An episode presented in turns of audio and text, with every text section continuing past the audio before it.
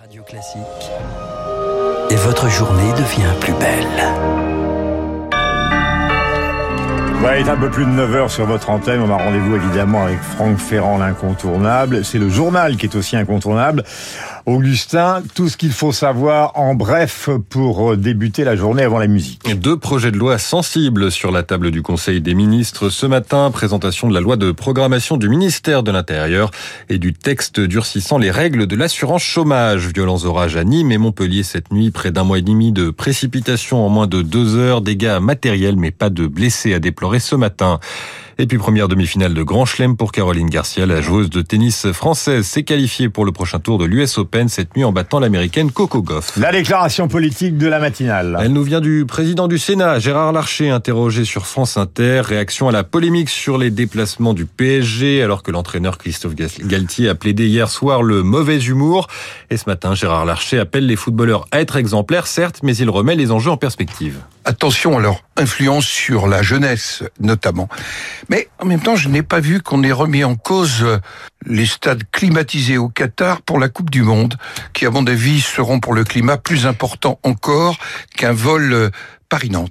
Il y a de rappeler que le Qatar, qui accueillera donc la Coupe du Monde à partir du 20 novembre, est le pays qui émet le plus de CO2 par habitant. Le choix culturel, nous l'évoquions, Tosca de Puccini, Opéra Bastille.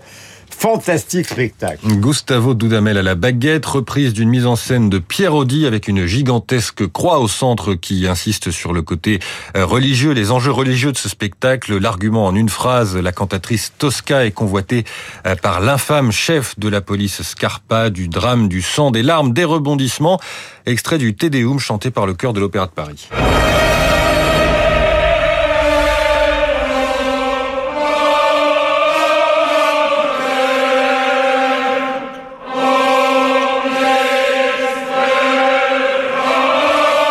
Un spectacle plutôt bien accueilli par la critique. En 1903, l'ambiance était tout à fait différente pour la première parisienne de Tosca.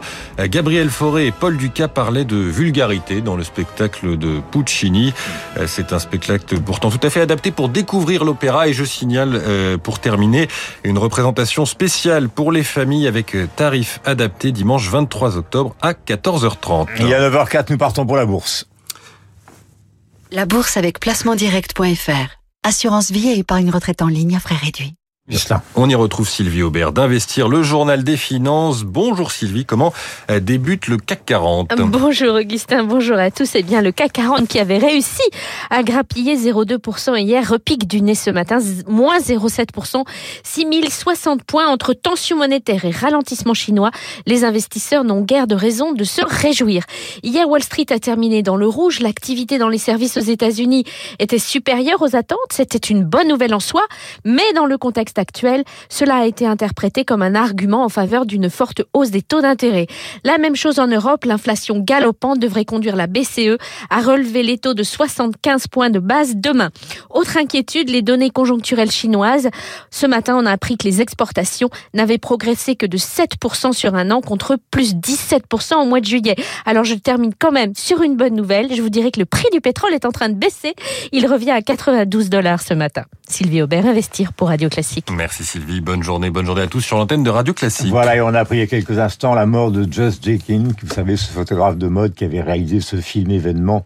Euh, Emmanuel qui est resté donc euh, sur les écrans de France et du monde entier euh, pendant des années avec Sylvia Christel qui a démarré une carrière euh, dans un registre un peu olé olé, avec à l'âge de 82 ans. Avec ce fauteuil dont vous faites usage tous les matins, il faut le dire aux auditeurs. Voilà, en osier et 9h06, on va parler d'un écrivain formidable, Jackie Lacarrière qui est vraiment le chantre de la Grèce. On reste dans la famille d'une certaine manière.